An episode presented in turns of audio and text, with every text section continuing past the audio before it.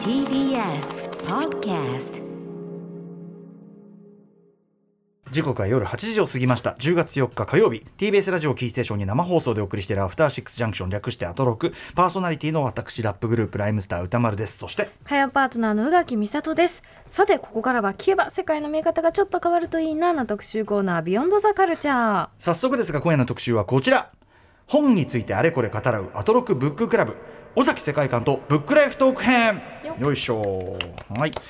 えーオーディオブックサービス Amazon オーディブルとのコラボ企画としてえーお送りしているアトロクブッククラブです、えー今回もこれまでの読書遍歴や読書に対するこだわりなど割と一から尋ねていくというかね、はいあと普通こんなことはあんま聞かねえだろうっていうようなかなかね読書の側の部分みたいなねね掘り葉掘りでございますよえーブックライフトークでございます生まれて初めて読んだ本は何これまでに一番読み返した本は本にまつわる恥ずかしい話はなどなどざくばらんに語らっていきます僕結構好きなのはやっぱり本読むスピードはですねああ人によって違いますもんね意外と本読む人人だから早いわけでもないっていうところはね。うんうんうんはい、えーということで改めて今夜のゲストをお呼びしましょうロックバンドクリープハイプのボーカルギターで作家の尾崎世界観さんですいらっしゃいませ。よろしくお願いします。お願いはい、しまといすうことで、えーあの先ほども愛のネタバレ拝聴いたしまして、素晴らしかったです。はい、ということで、えー尾崎世界観さんのご紹介改めてしておきましょう。はい1984年東京都のお生まれ4人組ロックバンドクリープハイプのボーカルギター2012年アルバム「死ぬまで一生愛されてると思ってたよ」でメジャーデビュー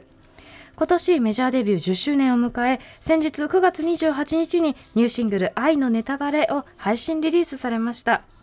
また音楽活動と並行しながら雑誌への連載など執筆活動も始め2016年「ゆうすけ」で小説家デビュー去年発表した小説「面影」では第164回芥川賞候補作品に選出されました、すごいですよ、尾崎さん。はい、前回あのお越しいただいたの2018年4月なんで、苦渋200%の時で、そうですね番組始まってもう全然ほやほやなんですそよ。の後に何か始まって何か終わりましたね。なんか始まってないこれ。なんか始まってないあああいやいいぼかさなくていいよ。 アクションでね。アクションがはい毎週のようにお越しいただいてて、それも豪華な話でしたけど、いやだからなんかすごいなんていうのかな。か覚醒の感というかすごいコロナもあったし間であそうでですね尾崎さんの活躍もさらに広がってるしでなんかあの時も緊張してたけど今回別種の緊張があり ますよなんか。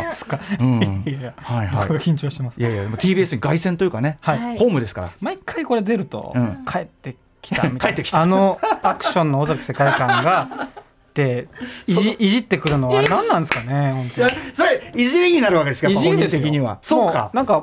もうわかるわかるんですよ。伝わってくるんですよね。文章からにじみ出 てくる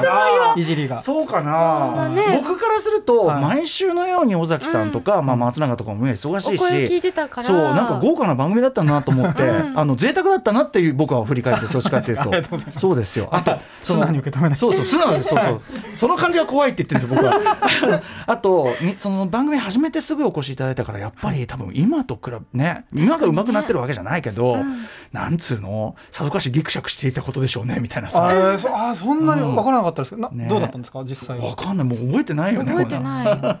ねもうなんかちょっと何もかもから解き放たれすぎてあのからの記憶がないか高らわ橋かさんらはない会社員とね、その時は違うからね。その違いもあるんですそうね。そうそう。そしてさらにまああの小説家としては面影、うんえー芥川賞候補にもなってというね。その改めてですけど、はいその物書くっていう作業とその音楽活動ってまあどこでも聞かれるかもしれないけど、違うのか一直線上なのか尾崎さんの中で。あ違うんですけどでも違うからこそつながってるという感じがありますね。うからそこはっい、てやっる。ぱりその音楽でうまくいかなかった時に小説に必ず逃げてるのであー小説はもううまくいかなくて当たり前なのであーかなりあの安心感があるんですよね、うんうんもうなんか甘えるというかなるほどなるほど。うまく、まあ、音楽がうまくいってるとも思わないですけどでも、まあ、どっちかというとできる方なので、うんうんうん、やっぱりその分こう具体的にダメなところが見えてくるんですよね。小説はももう途方もなくて全然なんかわからないからできるとかできないの問題じゃないみたいな。そうなんですよだからもうじゃれてるっていうか胸借りるっつうの胸借りてはいそうなんですよあーなるほどへーでも胸借りて芥川賞候補まで来てるわけだから。ああ確かまあそれは嬉しかったですねう本当にん、ね、すごいことですすね。あの今後ともご活躍も、はいお祈りしておりますが、えー本日はそんな尾崎さんが、まあどんな風に本を読まれてきたのか、うん根本として本はいっぱい読まれるんですよね。そうですねうん今でも読んでいてうん子供の頃から読んでましたうねんうんはい年どのぐらいとかって、ねどれぐらあいですかねまりカウントしないもんだけどあね。でも大体メモしてるんですけど小説だと大体90冊から100冊ぐらいですかね。ああなるほどなるほど、えーそのいろいろこのコーナーではですね、はい普通さっき言ったように聞かないような ことはい、あのし職種によってはちょっとしなんか妨害だみたいなこの後の人生に差し障りのあるようなことまあを聞いてし端まう的に言えば読んだふりしてる本ありますかとかそういうあねー言うかそんなもんみたいはいはいなはい話意があっ外てと皆さんあるんですよねうん、とかねお答えいただいてよろしいでしょうか、何でも、はい、答えます。ありがとうございます、はいえー、お知らさんと尾崎世界観さんがどう本や読書と向き合ってきたのかブックライフについてお話を伺っていきます After Six Junction. 時刻は8時7分生放送でお送りしていますアフターシックスジャンクションこの時間は本についてあれこれ語らうブックライフトークゲストはロックバンドクリープハイプのボーカルギターで作家の尾崎世界観さんですよろしくお願いしよろましすくお願いします。はい、あのちょっとね合間で喋っちゃいましたけど、はいあの松井大吾監督のあはいちょっと思い出しただけ、もう歌丸さん、松井の話話は、もう松井って言わなくていいです。何ですかなんで何です歌か丸さんが松井って言うとよ喜んじゃうんで、ほんとに喜んでいいじゃないですか仲がですね 仲いい仲がいいんで、いや、もう悔しいんですよ。んダメです、ダメです。何を言ってるんですかだっていや素晴らしかったんですよ、あのあのナイト・オン・ザ・プラネットからね、はいああのあのまあ、インスパイアされてという、はいでご自身も出演されてて、はいあのいやあの本当に素晴らしい作品だったね、うね宇垣さんも、大好きですいいよね、はい本当にね、はいあの、トム・ウェイツばりのキャメオ出演も本当に、ちょっとだけはい出していただい いや、でもすごくいい味でしたよ、ばあっりちがとうござりい。まうんす。あれ、ひげをつけるのに、2時間くらいかかって。あらえそうなの、あは特いの殊メイクで、僕、は、は、ひげが生えないので、はい、それで外すのにも。1時間近く かかそるんなにかかっていたんそだんな格好一番メイク仲良くなったのはメイクさんです、ね。その間、ずっと喋ってるんで。へえ、あそんなちゃんときっちりしたメイクと してのあれだったんはい、で結す構やね。ってもらいましたね。へーぜひちょっと皆さんご覧ください。今後ろにないひげだけで。も見てくださひい。げひげに注目ですね そんなとこだけ見てる。ひげ一生しか出ないよそんなに。そんな尺ないから。あのね、本当素晴らしい作品なんで。うん曲本当かっこいい。もう最ねそう高。最高です。見た後にも歌曲聞くとまたクーってなるんですよね、前にあのマネージャーすみませんねこんな自分のライムスターマネージャー幼いさんの車からやっぱ自然にこはのいセットリストこれ流れてきて運転しながら聞くと最東京の街これあー最高本当にということでぜひ皆さんご覧いただきたいぜひぜひ松井さんの話はいっぱいすることで昨日もしましたし ね結構ね手の話だ本か当やらめてください。はいということで、えー本日は尾崎世界観さんをお迎えしてのブックライフトークです、はいえー事前に案件と調査をさせていただいて気になるポイントを、ね、順に伺っていきたいと思います行ってみましょう、最初はこちらの話から尾崎世界観のマイブックヒストリーはいということで皆さんに共通して伺っているのは最初に記憶に残っている一番最初に読んだ本もしくは読んでもらった本でもいいんですけど、って何でしょうかあの最初と言ったらあの大体こう書店のうん表にこうぐるガラガラ回る、ああれなんて言うんですかね。スーパーとかにあるあそうですね。あうんうんのラックのはい中にあるその昔話とうんか、人魚姫とそうですね。ああいう小ぶ太りじいさんとか、うんうんああいうものを読んでたんですけど、はいまあでもあれはなんかおもちゃ買ってもらいたくて、うんとにかくおもちゃ買ってもらいたかったんですよ。うんうんその何か買ってもらうってことは存在を親に認めてもらってるって思う変な子供だったんで、ああ面白いなんか買ってくれるってことは愛されてるなっていう。何か対価を払ってくれてるそうそうなんですよみたいへーでそれで買ってもらっててそういう喜びがあったというだけで、うん本としてちゃんと読めたなと思ったのうは、んはい下村個人うんうん、さんの「二郎物語」というこれが渋いところ来て、なんか小学校の課題図書とかで読まされるようなそうですよねなでなんで買ったのかは覚えてないんですけどただ家にあったので新刊であったので、はい買ったか買ってもらっただと思うんですけど、はいでさっき久しぶりにこの想定を見て、 「次郎物語あのね」鮮明に思い出しましたね。へこれどうどんな話でしたっけ僕すっかり忘れちゃって、ーうんなんかこうまあダメな二郎がなんかこうお母さんとうん喧嘩しながらはい成長していくっていうよくあある話なんですけど、うんなるほとにかくお母さんに対してのこう二郎ええ何やってんだよっていうどあらあそうなんだダメな子っす二郎だなんかダメなんですよこう素直になれないというかお母さんに甘えられないタイプのそうですね甘えでもそ甘甘えなのかそれこそが、んなんかこうそれを見ながら、うんこうなんかこう大丈夫かお前って言ってやりたいのに、うん本の中だからこうできないっていうもどかしさも感じて、えでも初めてなんですけどそのその時がその読み終わった時にすごく寂しくなったんですよね。この登場人物とあ別れたんだえなと思っあてで多分この人はその先も生きていくのに、ーうん自分はそこに付き合えないっていううん寂しさを感じて、んそこからですねいまだにずっといい作品に対してはそういう気持ちになるので「一郎物語」が最初ですねへえなんか先ほど今一瞬伺った買って物を買ってもらうことが愛情の確認だみたいな、なんか二郎物語の僕すっとりすっかり忘れてましたけど、はい基本的にはそのお母さんへの愛に飢えている人の話っていうかあそうですね僕も今こう読みながら「あ、うんそうそう だ」と思っねて、はい、ねなんかまあ当時は意識そこはじゃあ重なるなとかそういうことでもなくてそうですねそこを重ねてはなかったんですけど、うんとにかくでもなんかこう引き込まれましたねへー、まあ、今読むとまた変わる変わってくるとは思うんですけど、うんうんうんなんて言うんでしょうねなんかこう本当にただ文字だけを追いかけてるのに、うんうんすごくなんか鮮明に物語が立ち上がってきて、はいそこにちゃんと自分が乗っかれてるっていう喜びを初めて感じましたあーね。入れてるっていうか、はい、入れてるなうって、んえ何歳ぐらいですかご自分何歳でしょう小学4年か5年だと,、うんうんうんと思いますね。へえでもちゃんとね僕「自動物語」なんかすごい作文かけてるから読んだけど、んなんかなんか全然全然入ってないなかなかでも「ジロの物語」っていう人いないですよ ね。 それいがやだからすごい、うんへえ渋いと思って渋渋いいでですすよよねねでもしかもすごい正統派のある意味小説読む上ですごくなんかちゃんとした読み方してますよねなんかね、そうですねそこは本当に良かったなっていう、うんうんこういう感覚を与えてくれて感謝してますね。いい出会い下村個人で「二郎物語」です。はいえーでですねまあいろいろ読む中で自分の意思で手に入れた最初の本、まあ、買ってって言ったでもいいし、はいお小遣いで買ったでもいいんですけど、はいなんか覚えてますかこれは牟礼陽子さんの「膝小僧の神様」という作品ですね。これも渋いですよね。うん、え牟礼陽子さん膝小僧の神さんどんなあれなんですかこれはこれも忘れてるんですけど、うんまあ、小学校で起こることを、まあ、群像劇のように書いた作品、小短編小説集だと思うんですけど、はい、これ当時近所の中華料理店に家族で食事に行くことが多くて、えでその帰りにちょうど書店があって、えでそこでも同じようにあのたまにこう本を買ってもらったんですね。うんうんうんで小説だったらめちゃくちゃ喜んでくれるんで、ああいいねっつって、はいそう漫画とかじゃなくてね、はいうんうんでそれをじゃあ小説ならかなりの可能性で買ってもらえるなと思って、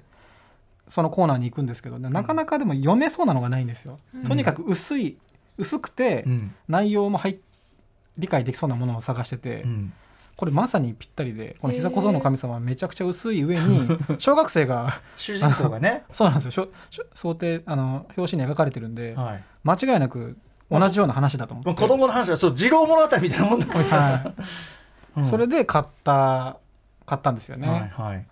えーまあ子供がこう活躍する話ではあるんですよね。そうですねなんか些細うんうんな事件が起きてっていう、うんなんかそれも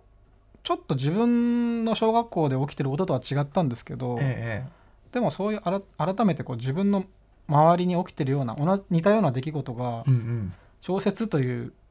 フォーマットに落と落とし込まれてるっていう、ええそのちょっとこう違和感というか、あそういうのも面白かったですー小ね。学生の暮らしがこんな話になるんだみたいな。そうですねこんなかっこいい小説というものの中に入っていけるんだなっていう、うんうんあーそういう発見がありましたね。確かに。うんそしてなんかこれ無理よこさんやっぱさすがなんか膝小僧の神さんこの表紙のいろんなジャック読むだけで、はい、え面白そうって思っちゃった。 そうですね。ね恋ありサスペンスあり。小学生の辞書に退屈の文字はない。最 高。確かに。やべえっていうその視点で物見たいってやっぱ思うもんね。うんんそうですよ。でもこれは大人になってからおそらくその小学生時代を思い出しながら書かれてるものですよね。でも当時自分はそういうこう懐かしむって感情をうんうん挟まずにダイレクトにそれを感じてたのうでん、はい、また特別な体験だったんじゃないかなって今思えば、そうですよね、はい感じますね。リアルタイム読者として、うん、それにしてもこう本を買ってもらうことで確認シリーズが、ままだ続いてるんですよ ね。その時期が。続いてるははいえー、無礼陽子さんで「膝小僧の神様」ということでございます、えー共通これ質問なんですけども好きなジャンル苦手なジャンルって本でありますかい、好きなのは純文学ですね苦手なのは SF 系ですねほうこれなぜとかって、まあ、自分が書いていると思っている小説が純文学なので、まあ、はい大体文芸誌ほとんどこう読んで、えまあこういう作家さんが書いてるなとかその文芸誌で読むことが多いですね小説を。うんうんで SF はもう昔からそうですね苦手で、なんでなのか自分でもわからないんですけど、映画もうん SF 系はなかなか見れないんですよね。面白い。なんですか、そのさっきの、あの、持論物語の、あの、習って言うなら、はいなんかこう、入らないんですかね。入らないあそうですねそそ入ら入れないんですよね、うん結構コンプレックスですねそれはへそーこで読めないっていうのは、うん。でも、こういうことってありますよね。ああうん僕もある種のの世界観だと、入らねえ。ありますか入らない、ありますよ、なんか。かファンタジーは、まあ、映像作品ならあれだけど、はうわ、入らねえみたいいなそののがあるよ小ね説読み始め小て説とかでも、あそそううなんだそうそう、なかなか。なんでしょうねなんか SF はその可能性がすごく高いです ね、うんはい面白いです。でも、ご自身でそれを自覚されてる、その感じも面白いですね。うんなそうんですかね。ねなんかこうおすすめされしてもらった時とかも SF ってなるとああ、うん ダメだってもうしょうがないよね。口に合わないんだし、まさにうね、んしょうがないんだよね。そうそれはなんか、うんどうにか克服したいんですけどでも克服したいと思って読まれる SF の身になるとなんか頑張って読むもん じゃない。そう頑で張ってすね読むもんじゃない。頑張って読むもんじゃな娯い。楽ですからこれねはてか本って面白いねその宇垣さんのほらなんかある種のこうなんかほらデータものっていうかそういうの入らないとかさ、うんはいやっぱ本なんだろう文なのかななんかこう何なんでしょうね文の形式みたたいなのが何かこうい一個こう思考のサイクルを挟まないとん入ら頭ではわかるんだけど、う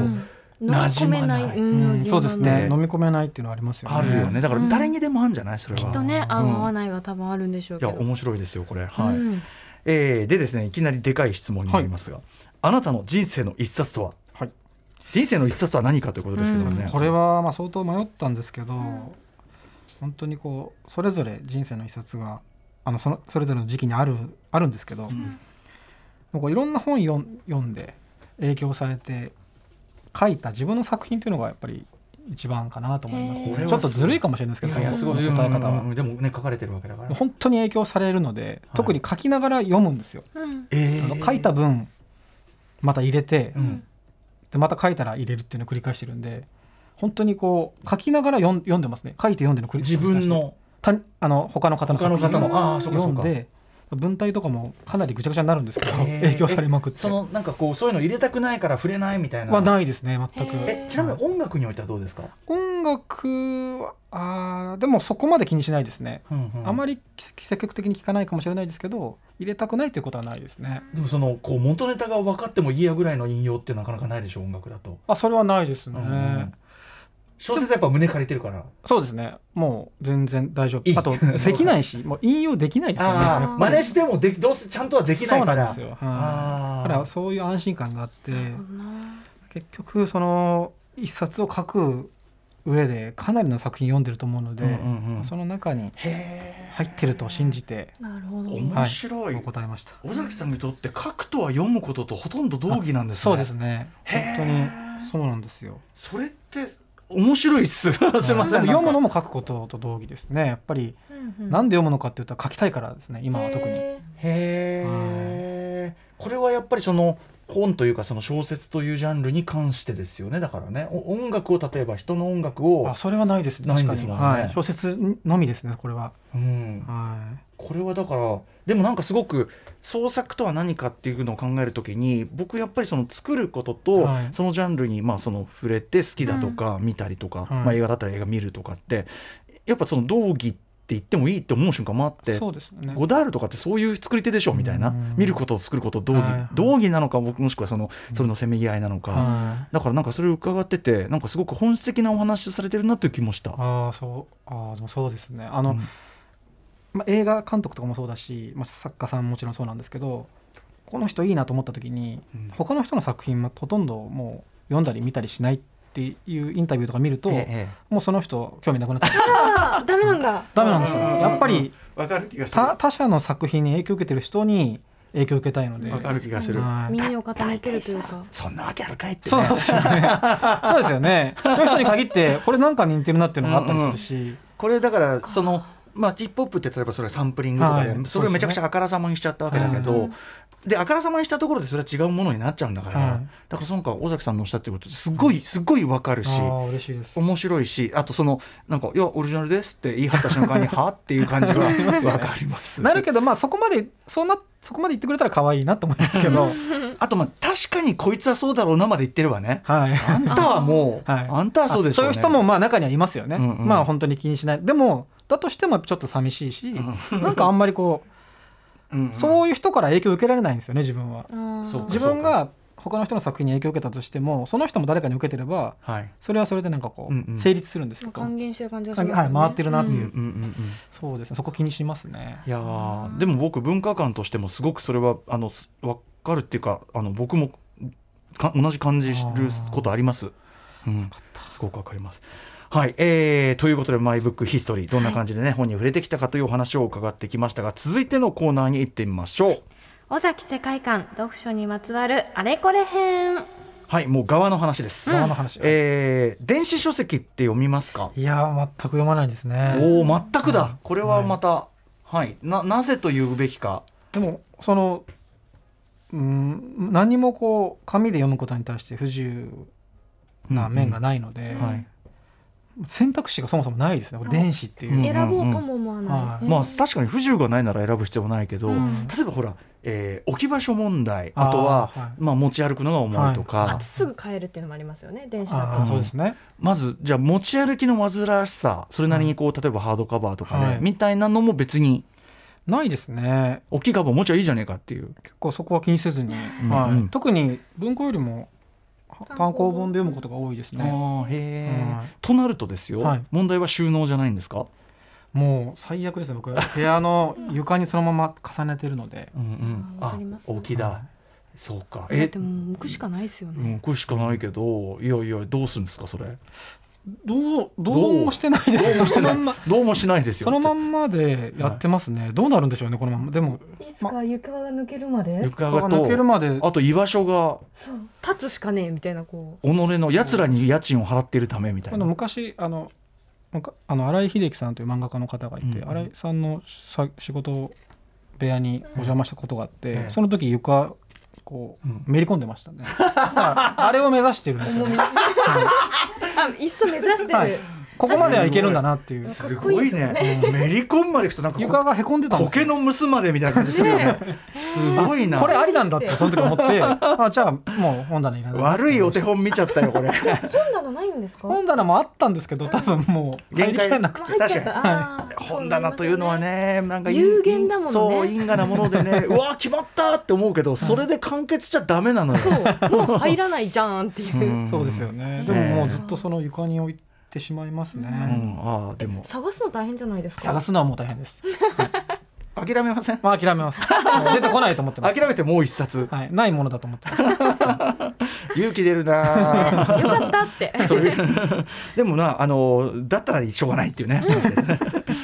えーと本もねもちろんたくさん読まれるとは思うんですが、本を読むスピードは速い方でしょうかス遅い方でピしーょうかドは普通だと思いますね。遅くはないと思うんですけど、うん早くもないと思いますねうん。あとはそのいい本うんだから早く読めるというわけでもないじゃないですか。うんそれはあと自分はその小説特に小説ですけど読みながら良かった文章をスマホのメモに打ち込んでいく癖があるのでへーだからいい文章を来た時に本当に舌打ちしたりするんですよ面倒くさいのであーそうか打たなきゃあそうなんーでそすういよ。うこともう 今今楽しいのになんで打つんだよっていう。そっちそうなんですそよ れ。写メとかじゃダメなんですか打たなきゃダメなんですなかんかこう打打つことによって、うんうんうんうんその一回自分の体に入るかなあなるとほ思っどてそれやってるんですけど、うんうんうんはいはいだから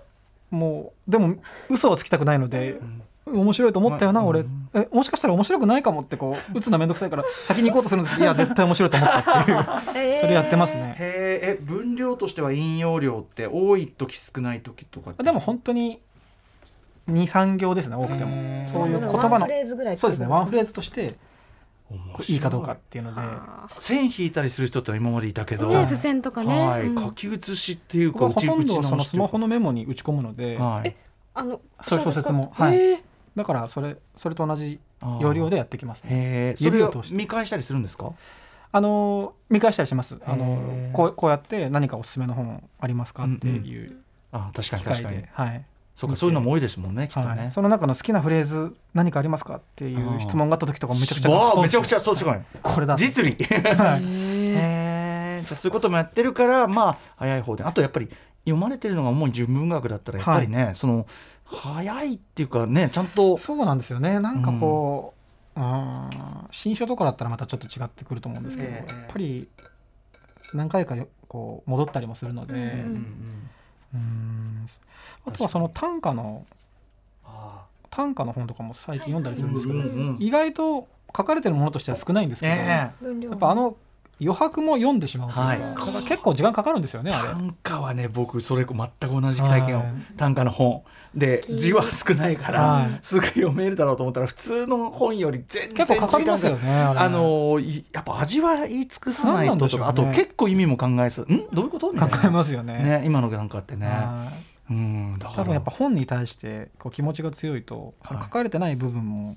ぱり入ってきちゃうんでしょうね、きっと。はいはい、短歌とかももちろんそうだし純文学もやっぱりその要するにあらすじが把握できればよしというものでもないからそうです、ね、うん、そうなんですよ。文体とかまあそのなんかいろいろいろいろやっていくとそりゃそうですよはいね。こういそれで時間かけちゃいますね。へーでもまああのなんていうかなインスタントメモはなるほどなと思いました。ううんんうんちょっとぜひあのおすすめでいす。やこ れでもなんかいイライラしそうなやっ気てがすみるよう。かなでもなみたいイなライラするっていうのがありますけど、ああよかったよいいと思うなよっていうかもう今もっと読みたいのにって。でもその圧力がありながらなおいいんだからこれは本当にいそういなんででしすょようそこね。突き破ってきたぞっていうなんか自分が読んでるのか第三者が読んでるのか分かんなくなってくるだから尾崎さんの読書のなんつうのその姿が面白いもんなんかすでに。風呂で風呂に浸かりながらお舌打ちしながら食い入るように見てるってえ出変ました態ですよねちょっとまさにね次の質問がどんな場所で読みますかだったんですけど、はい出ました風呂派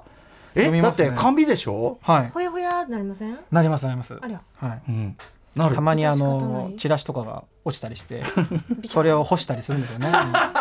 かわいい洗濯物よりもあの投げ込みのチラシを干してるっていう、かわいいうんまあそれはくしゃくしゃになるんですよ捨てないですやっぱりそれ取っときます、うんうんあこれは風呂で読んで一回やっちゃったなっていう記録としてなるほどねなるほどね確かに確かにねそうやってさ反響込みでそうやってやるとさふやけたこの本はさ一見2次元だけど3次元であり確さかに時間も入ってるって意味では4次元と言いましょうか、んんん記憶とともにいいねこのものね確かに全部肯定してくれて嬉しいですねあいやいやいいでしょ最高いでやすいやいやいやいやいやいやいやでもでも俺はあのノット風呂派なんであーそれやっぱウニウニがねうんなんで許せるんだウニウニがでもそうのんその場で読んだというそれも込みなんですねはいそうですねやっぱり自分がよ汚してしまった分にはでもでも意外と慣れてくると大丈夫ですよ、あのうまく綺麗に読めますよ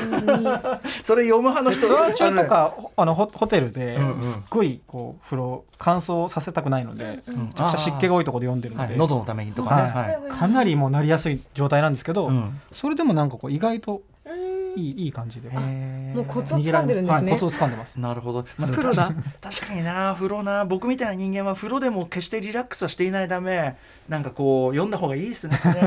うんそうですよね時間風が呂特にツアー中とかだと風呂に入ってリラックスするって思うんですけど、うん何も何も考えられないというか何考えていいか分かんないというか、うんうんだから本読んでるぐらいがちょうどいい何考えていいか分かんなくてネガティブなこととか考え出しかねないから、危ねえぞ俺みたいな、なるほどうんね、今日のライブの失敗とかそういうのはいいからみたいな、うん、あそうかありまもすう強制的に違う世界に頭をあだからいいか本の物語そうですよねあとは他だとどんなところで読まれますかかはあとベッドの上ですかね大え体寝転がって寝る前ってことはい読みますねそれはこうもう眠くなるまで読むみたいな眠くなるまでそうですね本当に何も考えずに読んでいって、まあ、眠くなったら読みながら寝るとか最近なくなりましたけど、うんうんそうですね電気はこうブックスタンドみたいなのこうつけてみたいな電気結構ちゃんとつけてますねあがっつり部屋つけて、はいうんうんあこれは目にもいいですしねはいえでも寝っ転がってるんですよね寝転がってますえこうなんていうのすみません手細疲かいれません話でこう疲れる上んでげすよね上げるえこう両上げその痛みがいいんですよ痛みがはい痛みがいい、はいいいいい読書ししてるんだなっていうのをあ関で節の痛みで確かに体にあ染み込ませるのさあのさ体痛くなるまで集中して読んじゃった、 はいはいはい、ありみたいまなす瞬ね間あ痛るくもなんっねたあらる入ったなっていう感じがするんですよえーなんかこうちょっとさっきから通してマゾ刻むな若干若干マゾ的要素がちょいちょい入ってくるのがいいですねやっぱねへえあと僕これアンケートでこれはねあると思ったのは新幹線はい移動うん移動とかライブのちょっとした、ま、ラなんかこうライブとかツアーってはい街多いですから、そうですねなんかそういう時ってはかどりますよねそうあのはかどるんですけど新幹線の場合は隣の隣にどんな人が来るかにもよって変わってきますよねうほまあパソコンう、うん、でこうカチャカチャなってたりするとうんもう読めなくなるので、あきあ結構そういうはい気になりますイヤホンとかしないんですかあーイヤホンはする時もありますけどやっぱすると集中できなくなっちゃいますねへー所詮だから音楽聴きながらはなしそうですねあそこはないいですね耳栓は耳栓もやっぱり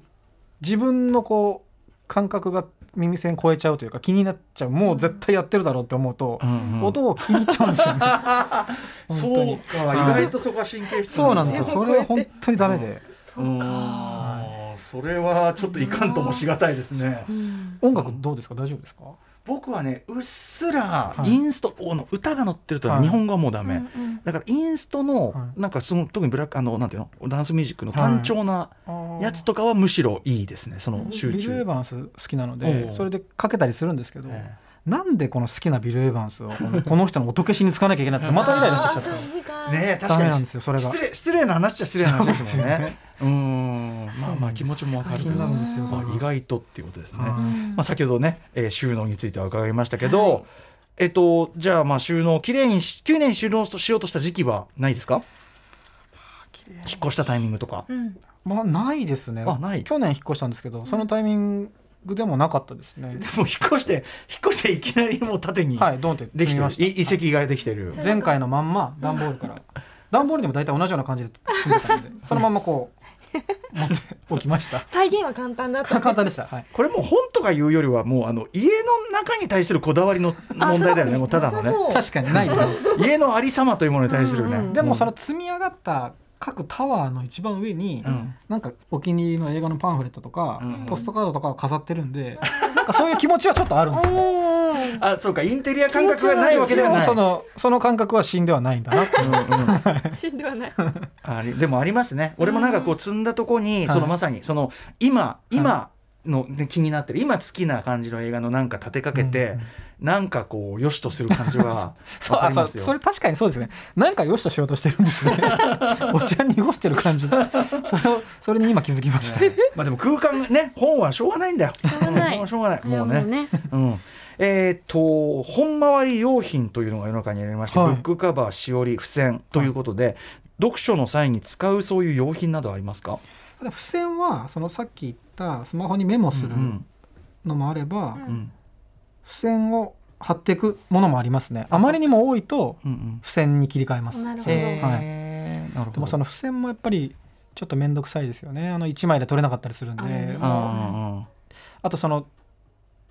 あのどこまではみ出はいはい出せばいい,、い、のかっていう、ーうんうんうんあ確かのに閉じた時にガタガタになるのが嫌なんで、ちゃんそうねはちゃんと高さがね。い、なんかそそんな几帳面じゃないはずなんですけど、うんそういうと時集中してる時はそうなっちゃいますね付箋を僕その貼ることも確かにあるんですけど、貼るときにその付箋を貼るルールみたいなものを本当はもっと厳密化、はいはいこのあこそのうですよ色ねは、はいこの色はこの剣、はいこの色はこうとか、このはこの角度だからこうって決めるべきなんだろうけど、それが面倒くさいので、うんとりあえずまあまあこのページだべなんてやっていくとなんかね納得いかないそのずれますよね、うん、なんかだからそのもうその仕事みたいなの終わったらもう剥がすんだけどあ剥がしちゃいますか、まあね僕は剥がしちゃう剥がすんだけど剥がす時にまたイライラしてるからビリッとかいっちゃって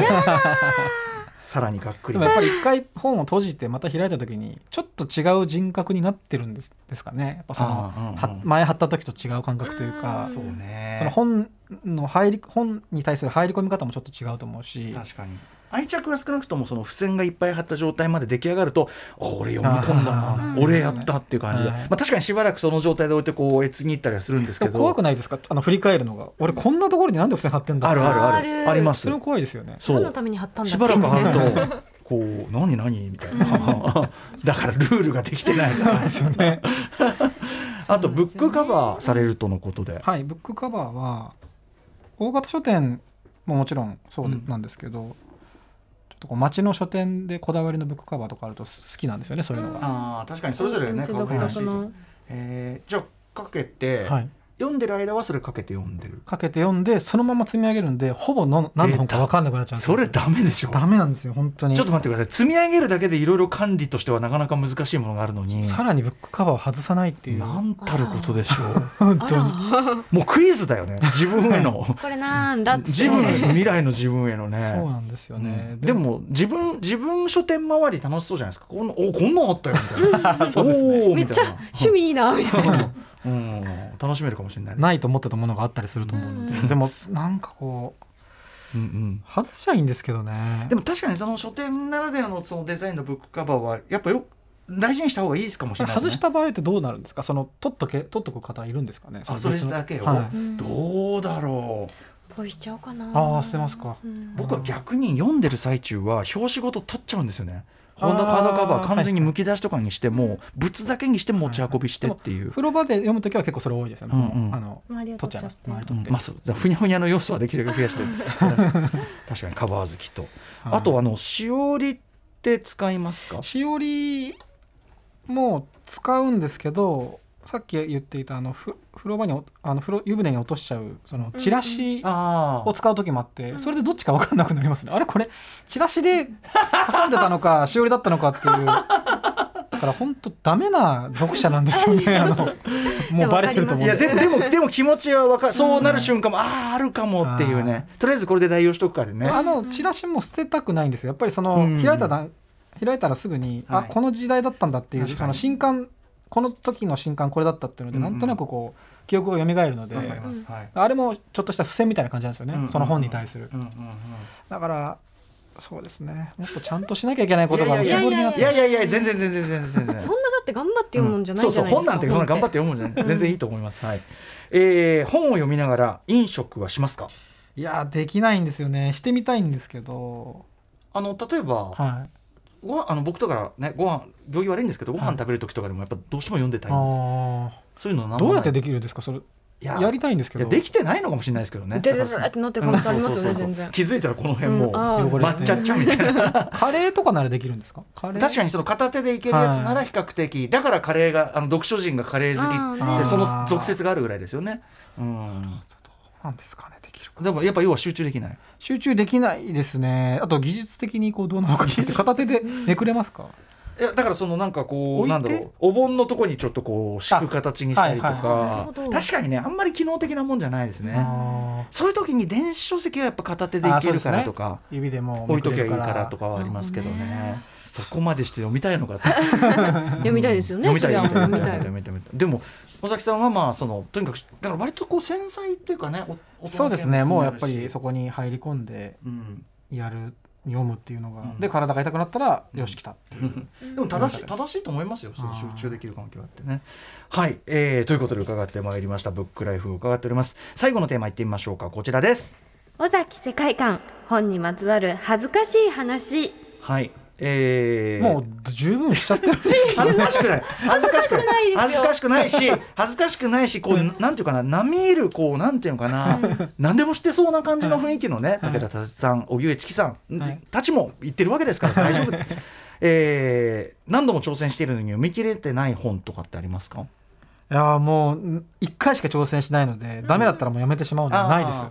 なるほどこれはこれは読んどかなきゃなみたいなそういうプレッシャーに苛まれてみたいなのがないってことですよあねあ。のそれで読むんですけどダメだったらやめてしまいますね、うんうん特に最近もう途中でやめた本もうんメモするようになって、ええ読んだ作品は大体メモしていくんですけど、はいはいはい途中でやめたものも途中でやめたという記録として記録としてメモしようと決めたらうんだいぶ楽になって、はいうん途中でやめることが怖くなくなりましなたるほね。どねやめる判断はもちろんつまんないとかもあるでしょうけど、さっきのそのなんか入ってこないとかそういうのもそうですね入ってこないっていうのがつまんないつまんなくてもよ入ってきたら、うんうんそれは資料というかうんうん勉強として読んでしまいますね、ええええ何がつまんないのかっていう確かにあそういう作品は結構大事にしあていて、うんうんでなるほども入ってこないのはやっぱり無理ですね。うんどうしようもないですもんねそうなんですよね乗れないみたいなのありますよね、なんかでも時々あるよねこう気づくとこれ俺字だけ追ってるっていうか、はいはいありますこの時間何だったのそうみたいな形を見てるだけになっちゃううんで、んあれはしょうがないですねそうなるとねはい確かにもう諦めた方がいいのかもしれない、うんえー恥ずかしくて人に言えない読んでない名著ありますかそんなもん言うかって話なんですけど、いっぱいありますよ。うんいっぱいありますか、はい、夏目漱石も太宰治も読んだことないでえす。これねい意外で意した外はいなんか太宰とかは特に読んでそうあも純文一学と冊いえばもみたいなはいイメージ読んだことないんですそ。れは手を出さなかったんですかそれともあダメだったなそいやの合わなかったんですか、全くその読んでみようと思ったことすらなかったですね。へえうんまあ、いまあ今の他のいろんな作家もいるしというようなそうですねこ。古典作家が苦手とか苦手ってことはないんですけど、やっぱり同世代というか同じ時代に書いてる方の方を先に読みたいと思ってしまいまうすんうんね。うんああなるほまあどそれもねまうんあわかりますあの映画とかでもねやっぱり同時代のものをまず見ろっていうのも当然ありますしね、いやでもあのこの間このコーナーで、はラランド西田さんに勧められたね実太験宰談治の「実験談」っていう、超短いんですけど、はいもうこんな笑ったの久しぶりです小説へでー太宰やばいですよ太宰治ってこれ本当に尾崎さんにも勧めあたい読んでます、めちゃくちゃ面白いですえよー短いんですか短い短いです。で、い青空文庫でネットであー見れるんたただですでね読めるしへーとにかく太宰が犬の悪口だけ言ってるんですけどそへうんーいやでもツンデレなんですよ。あーや本当に犬ってのは嫌な生き物でっていうのをく どくどくどくど書いてあげくでも可愛がってるじゃんっていうそうへ ー好きじゃんっていう。僕それを読んでみますぜひすっごいでも面白かった太宰です読んだことないって言えなくなっちゃうんですよねああそっかれ読むとね。こうまあ確かにそれはもしかして読んだことない 自分そうなんかそうやなっのてる。そうなのかもしれないですね確かにこういうのあるよね確かに確かにいやいやでもそういうのもあるよあれっありますよこれ はねあのもうあのそれはみずっと読まないことにしといた方がいいっていうのはね、うん確かに じゃあ隠れてよ読むけ執権玉や 面白かったらやぜめましひょう。はいへーまあねそういう感じじゃあ意外とそういうこう、まあ、純文学というか日本文学でもそういう大御所ありますねうん結構ですかね、はいえーあとですねこれもすごくしょうもない質問なんですけど、見せる用の本ってありますかってそのあー要は本棚に並んでると、うんはでもそんなよそんな読み込んでるわけじゃないとただかこれを置いてる自こ分れのを置いてる本棚俺みたいな。いあーでも見せるよ本棚自体がないんですけ どその見せ積み上げてる中でもやっぱりそのありますそれはへーはい見せるタワーがありま見すせるタタワーはいタワー 見せるタワー、 あの恥ずかしい話なんですけどえ「そう情熱大陸う」んの密着があった時に、うんうんうんこう家をと取らせてくださいって言っていただいて「あいいですよ」って言ってその積み上がってる汚いその本も映ったんですよ、うんちょっとそれで叩かれたんですけどこんなえ本を書いてるやつがこんな愛情のない置き方するんだああそんな余計なお世話そになるなの時も「あの一回ちょっと出てください」って言って、うん10分ぐらいかけてその積み上がってるものをこう反対側にして見えないようにこの人読んでると思われたくないからって言ってこの背表紙を逆にしたりうん逆にこの人読んでると思われたいって人を引っ張り出してきてああそこ調整は微調整はし情てま熱す大陸演出、はい、そ うこれ情熱大陸見返しがいがある な絶対にキャプションはどこかに上がって いるちそうなんですよそれやりましたね、なみにそのこれ読んでるって思われたいなってこう見せるようにしたやつなんてなんなだったかななえっとなんだったか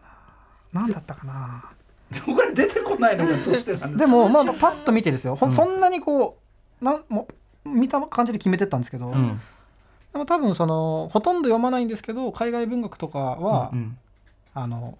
上に置きましたね、あーなるほどねあーね黄色い雨」っていうあの、うおんう作品あるんですけど、うんうんはい、それとかは一番上にポンと置いて文庫よ読ん読んではいる読んでます読んでます、それは好ききな作品ななんんでか、ですすけど、ああーじゃあ全然いいです、読んでんならいいですよそれ 全然我々の今までのシーズンね読んでないのに置いてるパターンも全然ありますから、うんなんかこの全集が置いてるのいいみたいたなだそあのー情熱大陸用若干演出っていうのがやっぱり味わいがありますそれやりましなたんかでもやるって、はいそれはやるって俺あるでしょえっと前なんだあれあのサンデージャポンで本棚見せてくれっていう時間があって写真撮った時に、はいぶっちゃけ、はいさっき同じ行為ですあの ここ抜いたのがありますこますれよねこれはあーうんこれはちょっとって、でもなんかそういう企画あったら